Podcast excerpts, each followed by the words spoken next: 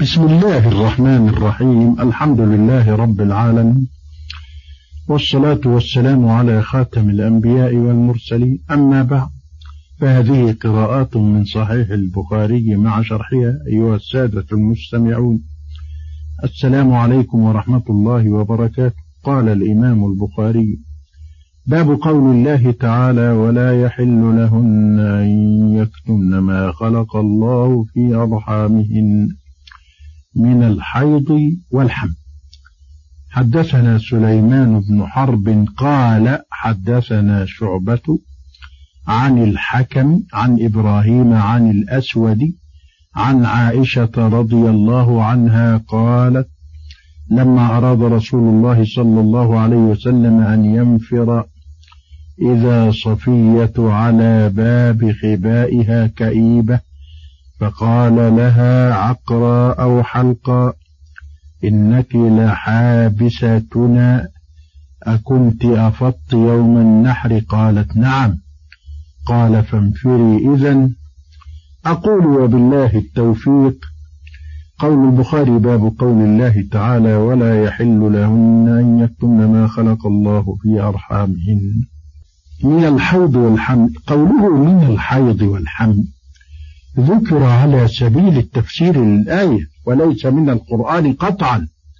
كما يتوهم ذلك من ليس بحافظ للقرآن. وقد فصل أبو ذر الهروي بين القرآن وبين التفسير بضائرة للإشارة إلى أن ذلك تفسير وليس قرآنا.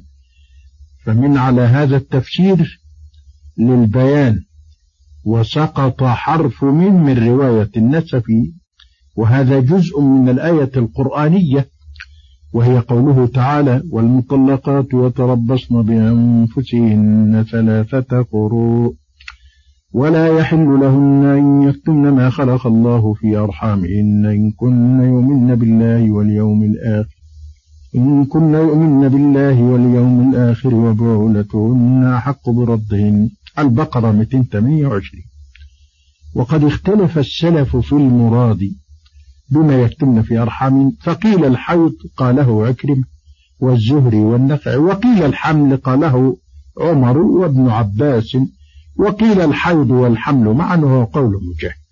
على أن الواو بمعنى أو فالآية صالحة لأن تفسر بالحيض أو بالحمل. أما كتمان الحيض فبأن تكون حاضت وتقول إنها لم تحض.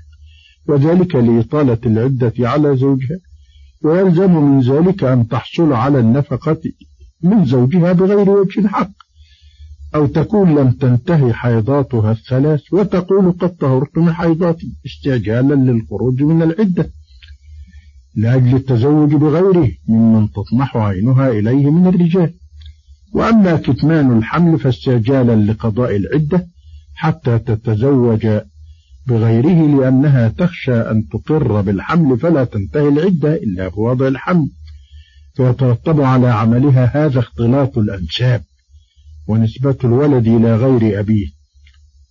ومن يطلع على القضايا في المحاكم يرى من التحايلات في هذا الباب العجب العجاب. والعاصم للمرأة من هذه التحايلات وأمثالها هو الإيمان بالله واليوم الآخر. ولذلك قال الله تعالى إن كن يؤمن بالله واليوم الآخر.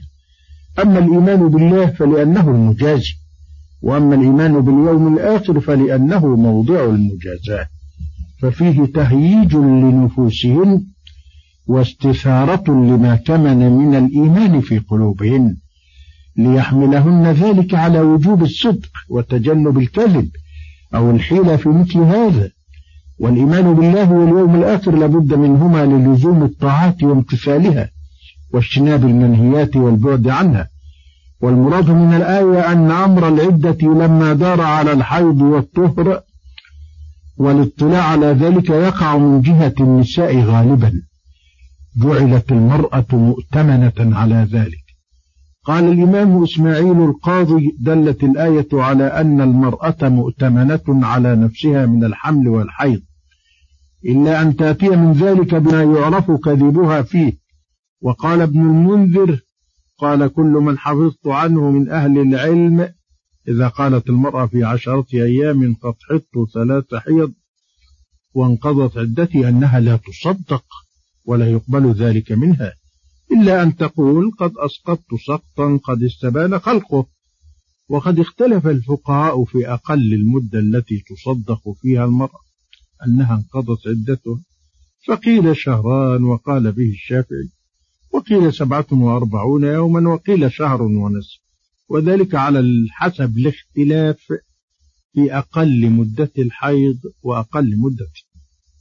وقد أخرج الحاكم في المستدرك من حديث أبي بن كعب إن من الأمانة أن اؤتمنت المرأة على نفسها هكذا أخرجه موقوفا.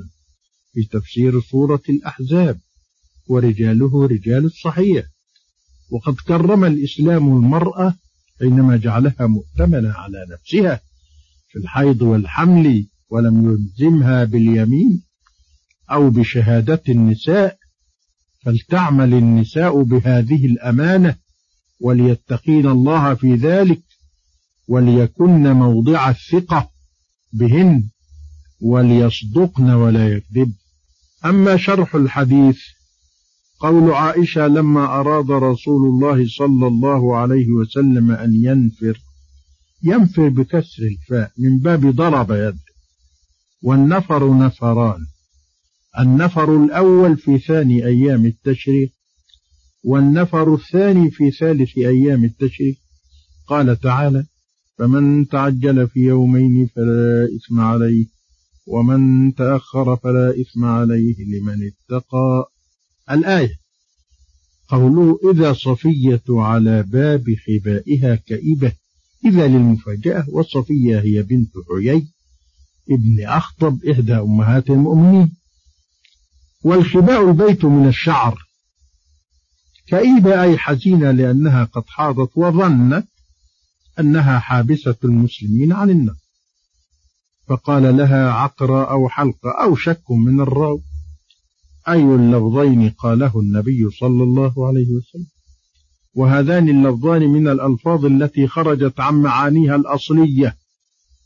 ولم يرد بهما الدعاء عليها بالعقر أو بالأي الهلاك أو بالحلق أي حلق الشعر أو أن تصاب في حلقها.